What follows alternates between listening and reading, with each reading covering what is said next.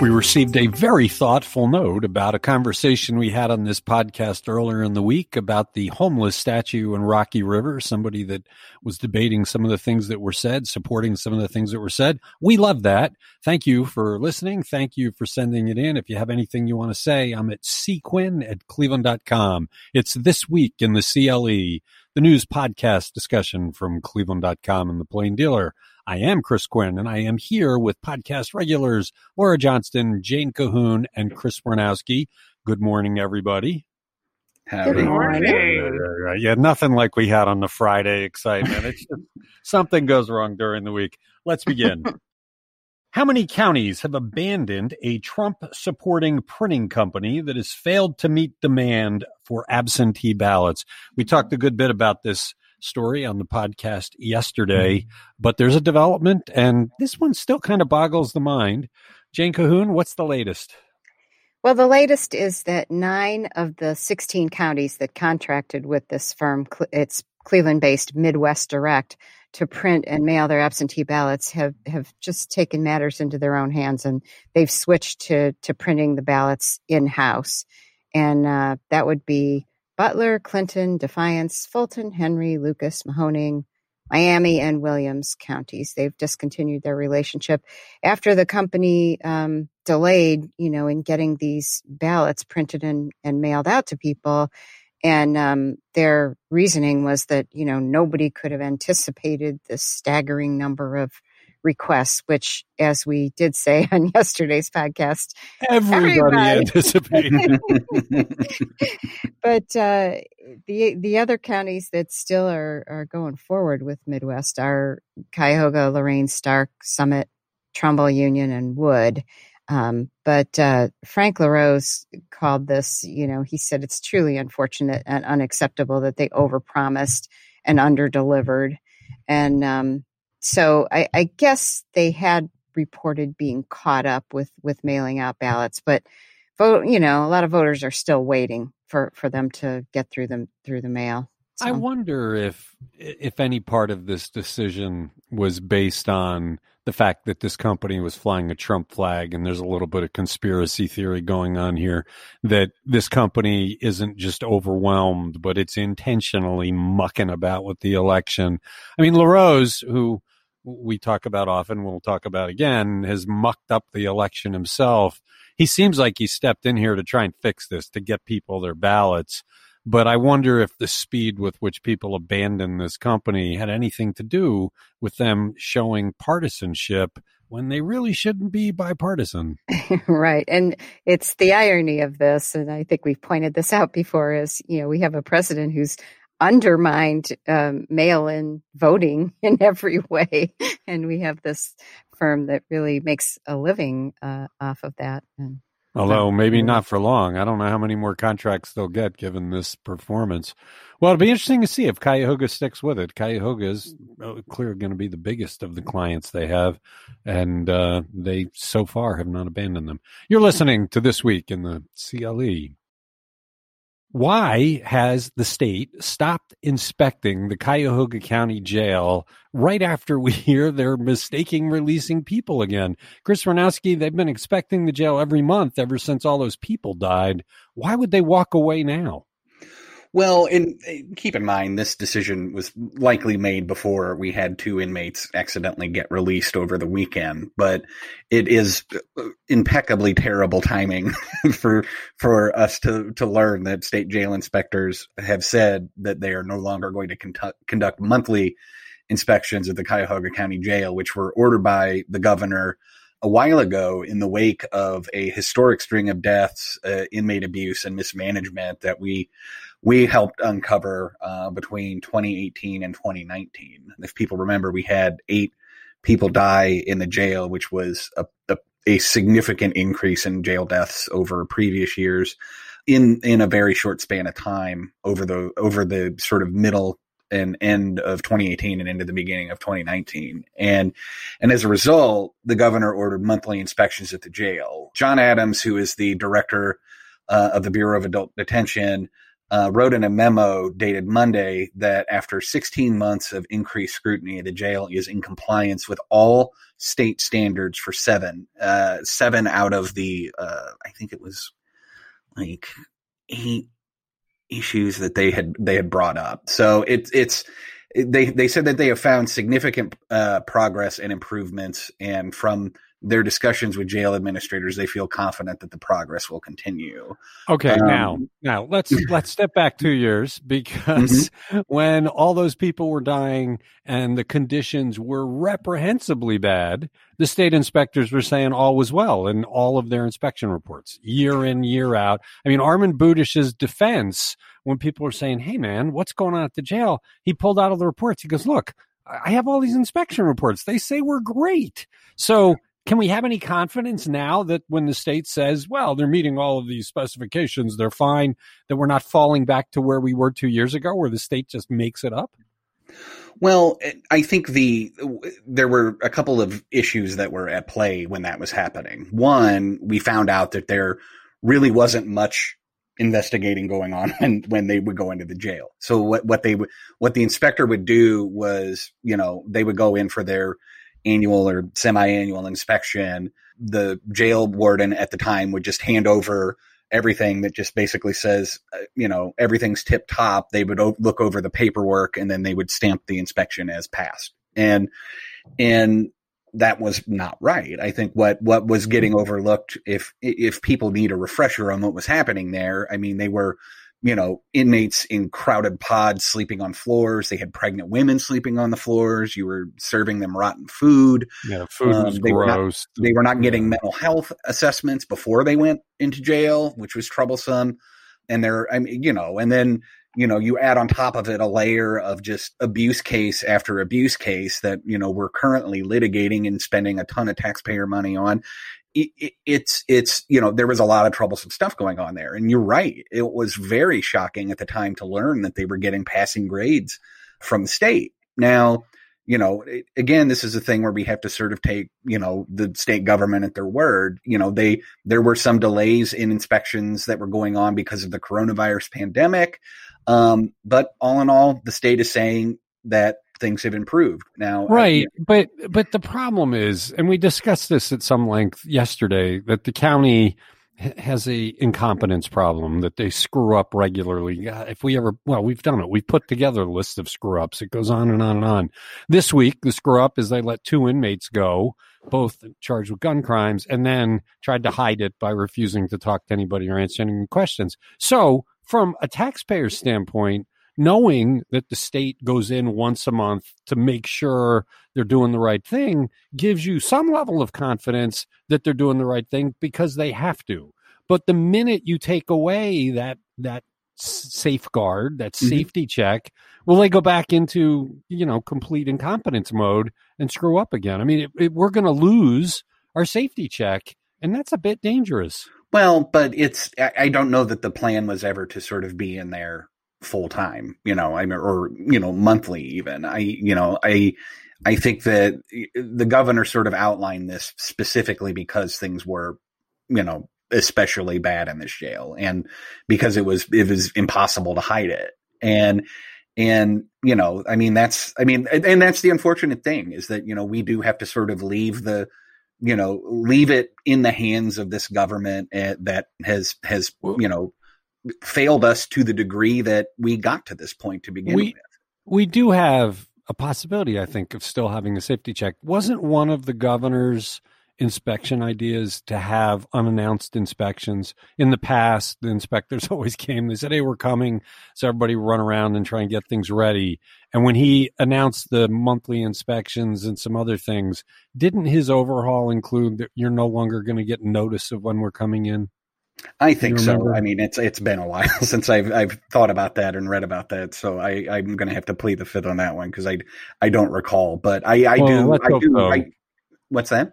Let's hope so because because otherwise we have no confidence that this government will be able to run a safe jail. You're listening to this week in the CLE Why are Democrats worried about yet another decision by Ohio's Secretary of State Frank LaRose that will make operating the election more difficult for boards of elections? Chris Ranowski, I was surprised to see the protests about this today because it completely got past this. We didn't know LaRose had made another decision that was making the election more difficult. What is that decision? Why are Democrats worried about it?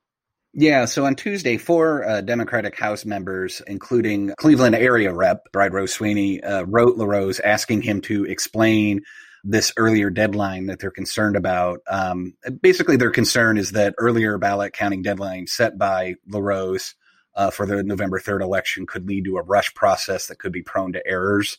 Uh, last Friday, LaRose told election officials that they had until November 18th to complete their official ballot count, which is six days sooner than the deadline set by state law. Um, officials in his office uh, say the earlier deadline will allow for more cushion should either candidate take the drastic step of requesting a recount, which, you know, given the tightness of this race is a distinct possibility. Um, the deadline under state law for Ohio to seat its electoral college delegates is December 8th, and LaRose's office must officially certify local results by, by the 4th of December.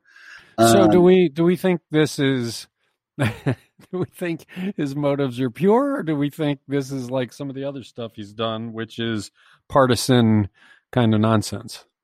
I, you know, I don't have any insight into Frank LaRose's brain. So. All right, all right, so let's get Jen Coon. Look, yeah. look, this is a guy who has no, taken a lot no. of steps to make voting more difficult, particularly in the urban centers. And if you think about which counties are going to need the time to count the ballots and and be on top of things well let's face it it's the urban counties that's where all the people are so is this another move that makes it more difficult for the boards of elections in the urban counties to do their job? Well, it's going to be more of a challenge. And I think there was uh, one director that said, you know, we'll get it done, you know, but it, but it's going to be a challenge. So I don't know. I mean, I, I think he just wants, um, as Chris said, enough of a cushion to make sure that they, they get it done. And apparently the date has been changed in the past by I think the previous Secretary of State John Husted, who's now ex- the lieutenant but governor. He, he but extended he, it. He didn't right. shorten it. right. Right. So right. not the same thing. All right. No. So it sounds like you two guys are going to give Frank LaRose the benefit I, of the I doubt. I need to know more. The story's still kind of well, know, but but but Sweeney did bring That's up right. a, a, a point, right. and it's something that we benefit that.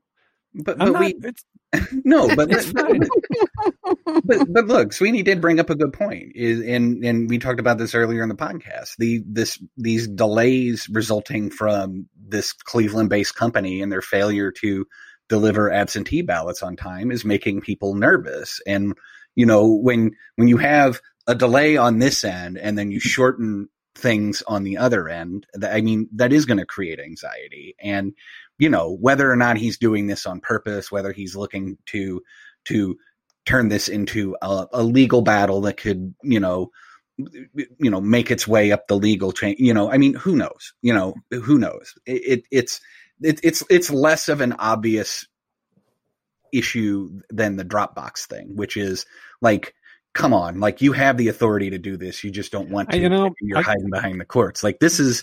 Jane you know, remembers this, uh, but you, you and Laura would not. There was an election. God, it was in the early 2000s where Cuyahoga County screwed it up royally. It was before Jane Platten came in and fixed the board of elections. There was a guy named Michael Vu, and and they could not get all of the the the cards that contain the votes. They couldn't find them, so it took eight days, I think, before they actually provided their first complete count, which launches a series of steps. So, so there is know, not not ancient history in Cuyahoga County where they would have needed that time. And what what I could see happening here, say we have some snafu that's that's ridiculous, like the the one they had with mm. training poll workers, that that pushes them to the limit. And then they go to Frank LaRose and they say, Hey, look, we're up against it. We could really use those six days. What will he say? Oh, no, that's unfair. I have to treat you all the hmm. same. You're done. And then some votes don't get counted. I mean, Having the extra time means the Cuyahoga Board of Elections has more time to do its job right. Cutting the days means it has less time. And this won't affect Licking County. It's not going to affect Geauga County. It's going to affect Franklin County, Lucas County, Cuyahoga County. And when when you make rules that are specifically targeting the big urban counties, it raises questions about what's going on. But that's okay. Give them the Well, benefit of the his, doubt. his, I- his I'm not willing argument to is do that. that. if there's a recount and it forces them to miss the deadline, that's going to be really bad. So then why not put out guidance saying, hey guys, I'm worried about a recount coming up. So I'm asking you to meet an earlier deadline, but I'll work closely with you in case you have a challenge. It's not what he said. He took away six days and eh, wait and see what happens. We'll see. We may be talking about this again. And I remind you that you gave him the benefit of the doubt. You're listening. Please to don't this play week. this clip. You're listening to This Week in the CLE. How will flying out of Cleveland Hopkins International Airport during the holidays be different this year from last? And will it be cheaper? Laura Johnston, we, we're, we're starting to look at Thanksgiving and Christmas because people are wondering what to do. I think many people are going to cancel it altogether because of the surge. But if you want to travel to see your family, what, what's, what do we know? So the number of daily flights from Hopkins this November will be roughly half of what it was in 2019, thanks to that giant drop in demand because of the coronavirus. There are direct flights to 29 destinations. That's down from 42 last year, but you can go anywhere you want as long as you want to go to Florida. I mean, I'm kidding. You can fly to Milwaukee or Boston or New York, but there are a lot of Florida cities on the list. There are some good news in addition, though, but because of that drop in demand, holiday airfare in Cleveland is expected to drop um, dramatically to an average of $143 round trip for Thanksgiving and 173 for Christmas. So the more flexible you are, the better the deal you're going to get. But that's a pretty cheap flight. Yeah, that's that. I'm I'm a little bit surprised because I would think with the much reduced supply that the demand would be higher and that that would raise the prices. But maybe people are looking at what's going on with the the recent surge in cases and the surge in hospitalizations and just saying I'm not going to do it or they're going to to drive. The interesting thing is we had a companion story to this that looked at a very recent military study that found that you really are have, going to be hard pressed Yeah, you to get the coronavirus on a flight because of the believe way so. the Yeah. airflow is done. Was this the one that was done with Boeing? It was the one done with the mannequins, and they and they they had them eject certain particles I particles mean, at a certain according to the study, you have to be on Uh, the plane and they for just like found that it 57 hours to get enough uh, coronavirus particles to make you sick. Um, and I think they're assuming everyone's wearing masks, but it does show you that the air filtration system on the plane is working. Right. Um, of course, you know, that's one study to look at, but it, it should make people feel a little bit better if they're going to get on a flight. Okay, you're listening this week in the CLE. Say it isn't so. Are we returning to McKees Rocks? Is it actually possible that we could see the return of former Ohio Governor John Kasich to government service? Jane Kahoun, where did this come from? well, you know, it, it's possible, but do I think this is likely? Well, uh, that's another story. Politico reported that uh, Joe Biden, the Democratic former vice president, of course, is considering Kasich for a cabinet position if he wins the election, uh, because he wants to build a bipartisan coalition. And as we know, Kasich is one of the prominent Republicans who have endorsed Biden although I would say many in the um, staunchly pro-Trump Ohio Republican Party leadership don't don't really consider him a Republican anymore. But that's another story. Um, in any event, Kasich, who's who's now a uh, CNN contributor, said he said on CNN recently he's really not interested in moving to Washington full time, and um, you know, to to be honest. I think he means that ma- mainly because I think his ego would probably stand in the way of him taking a job like that. I mean, this is a guy who thinks he should have been president, you know, and um, he, he did kind of suggest that he he might be open to being some sort of special envoy or crisis, you know, problem solver. So, so we'll see. I mean, Biden would have to win first in any event. which John Kasich would Biden want? I mean, we had the John Kasich who was Tea Party before there was Tea Party. We had the John Kasich that wanted to run over people with a bus because they were going to get in his way. And then at the very tail end, when he wanted to run for president, we had the touchy feely John mm-hmm. Kasich who gave that State of the State speech where all he did was quote literature. So, so which guy would would Biden be dealing with? I mean, we we had a profile of Kasich done at the beginning of his second term where we we showed five versions of him. There must have been at least two or three more. You know, which which of the multiple personalities of John Kasich would you want in the White House? This is this is Chris Warnowski. I want the one that will refuse to give up a first class flight seat that clearly isn't his. If you maybe we should give him a job with the FAA or something yeah, like that. You know? All right, Chris, you got to explain that one for people. yeah, know I don't know if you about. remember. There was a story. There was a comedian Julie Klausner like roasted him on Twitter because she he took her seat on an airplane and refused to get up and there was a great picture of him with it. And you can guys she has a great podcast. You can go listen to the whole sordid tale of it. It's it's out there in, in the ether but but i i don't know. I just there's one of my favorite stories of the year. Well and it's it's it's like it's very it's very telling to his personality. Well, especially because you know? it became during his touchy feely era. It kind of debunked right. the whole touchy feely. This was the self entitled, pompous John Kasich. uh, yeah, God help us all if he gets back into government. You know, Mike DeWine kind of came in and showed what a governor should do. You're listening to This Week in the CLE. Are hospitals in danger of running out of capacity because of a surge in serious coronavirus cases? Chris Warnowski, this is an acute problem. We have hospitalizations going up. We crossed 2,000 cases again on Tuesday. The, the surge continues. What happens if a bunch of people get the flu and the coronavirus continues? Will the hospitals be able to handle it? Well, they're saying yes so far. Like you said, the the numbers of hospital beds occupied by patients with the coronavirus are way up in all three zones that state officials created for the pandemic. And and they're sort of keeping an eye on it as flu season nears when uh, more hospital beds will be needed.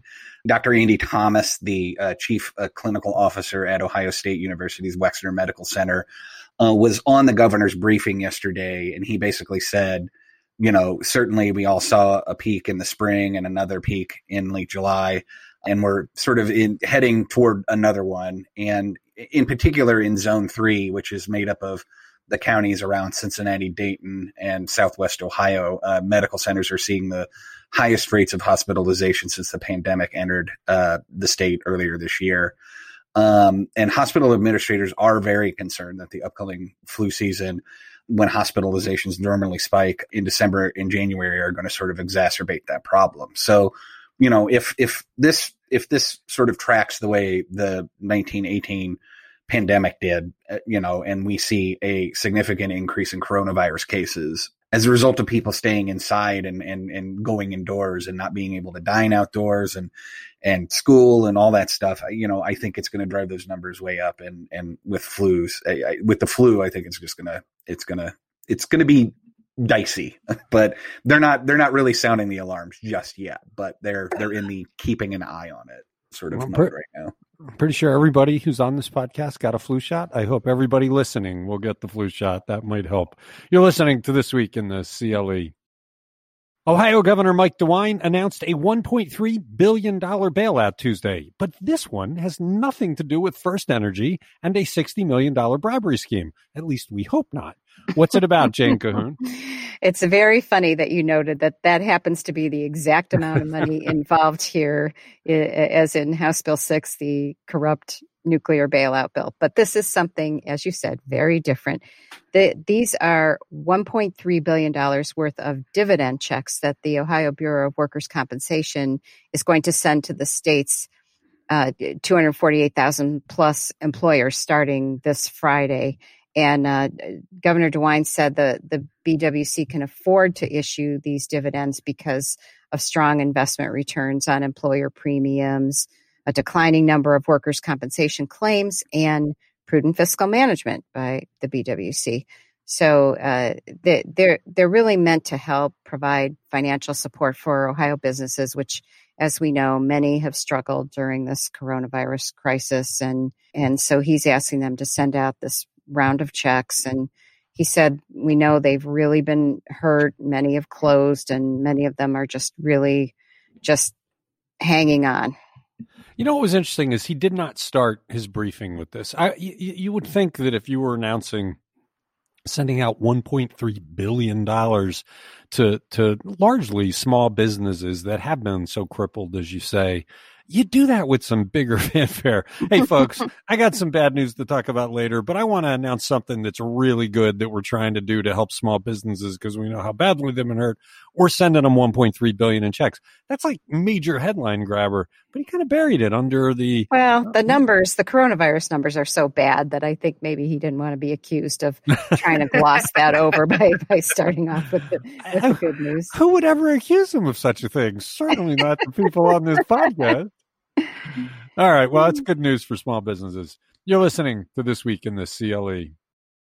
Why is Ohio Governor Mike DeWine worried about how people watch the first Ohio State Buckeyes game of the season Saturday? Yeah, what's really funny is that DeWine's really not concerned about the 12,000 fans at Cincinnati Bengals or Cleveland Browns home games. He says those teams are doing a really good job with the coronavirus restrictions. You have to wear a mask, you have to get your temperature taken, you can't uh, sit with people you don't know.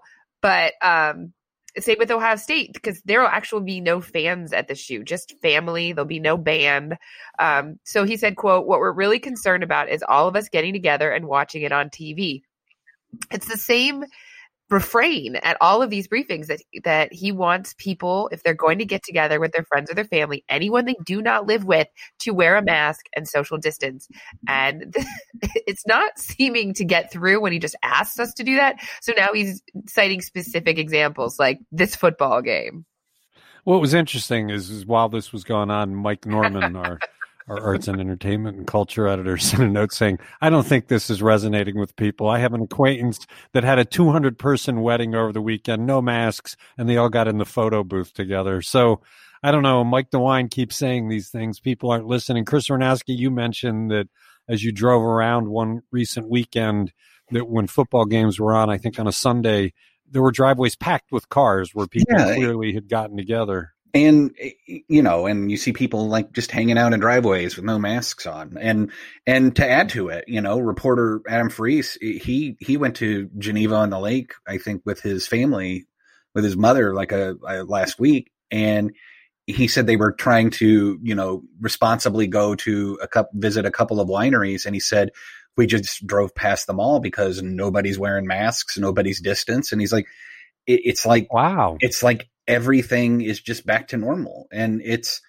it's it's like we have just sort of decided that COVID's over and, and it's it's not. And and you know, it it's it's Wow, that's it's, surprising. It's, it's, I just so... I don't know anybody who's doing that. All the people I know are largely, I believe, still wearing the the masks. But but in Geneva on the lake, he said that he could not find safety. Yeah, he said it was difficult to find. And I mean, I mean, but you got to think about it. I mean, what do the rules say? You know, you you go in, you sit down, you can take your mask off, and and you know, it's it's uh, you know, I mean, granted, we have not shown that there has been a large super spreader coming out of any of these businesses partly because we can't see any data raw data and and see where these things are coming from but but you know but at the same time you know you hear sort of anecdotal stuff like that and people go wow well that's not the norm. And it's like well how do we know? How you know it it's i'm going by the reality that i see. And when i drive around and and when i see packed restaurants when i see overflow parking lot or parking in in the grass for restaurants on sundays during games and you think to yourself how on earth can they possibly be doing this in a safe way it's it's troubling. And and really nobody's nobody's policing it and there's no way to police it and there's no no you can't give people a ticket for not wearing a mask. I mean it's it's just sad that the message is not resonating. It's everywhere but there are people that just won't do it. You're listening to this week in the cle well, thank you, Chris. Thank you, Laura. Thank you, Jane, for the rest of the week. It's just Laura and Jane. Chris, have a good time off. We will talk to you again next week. Thanks to everybody who listens to This Week in the CLE.